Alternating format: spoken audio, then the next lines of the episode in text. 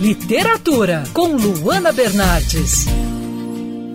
Se você por acaso leu o livro O Conto da Aya, da escritora canadense Margaret Atwood, provavelmente você ficou sabendo aí do lançamento do segundo livro dessa história.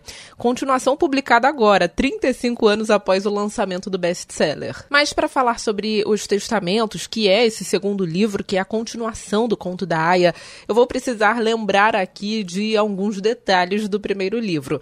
Em O Conto da Aya, o leitor embarca no mundo fictício de Gilead, país que que vive em um sistema teocrático e ditatorial que acaba com todos os direitos das mulheres, fecha universidades, livrarias e acaba com todos os livros e revistas. Ao mesmo tempo, uma série de desastres naturais tornou estéril um grande número de pessoas.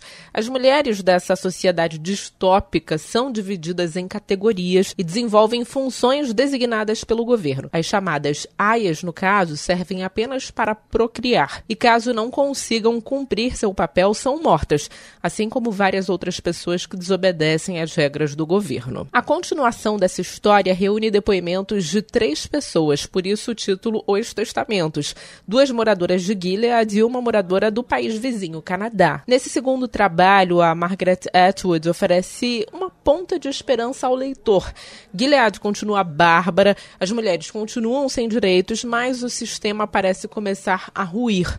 Apesar de toda a loucura do país regido pela religião de forma cega, nós podemos observar ao longo dessa leitura uma ponta de resistência que acaba fazendo toda a diferença.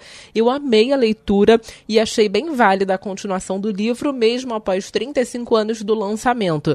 Em Um Mundo Perdido, Margaret Atwood mostrou aos leitores que, mesmo nos piores momentos, ainda há esperança. Eu sou a Luana Bernardes e você pode ouvir mais da coluna de literatura, seção do site bandnewsfmrio.com.br clicando em colunistas. Você também pode acompanhar as minhas leituras no Instagram Bernardes Luana, Luana com dois N's.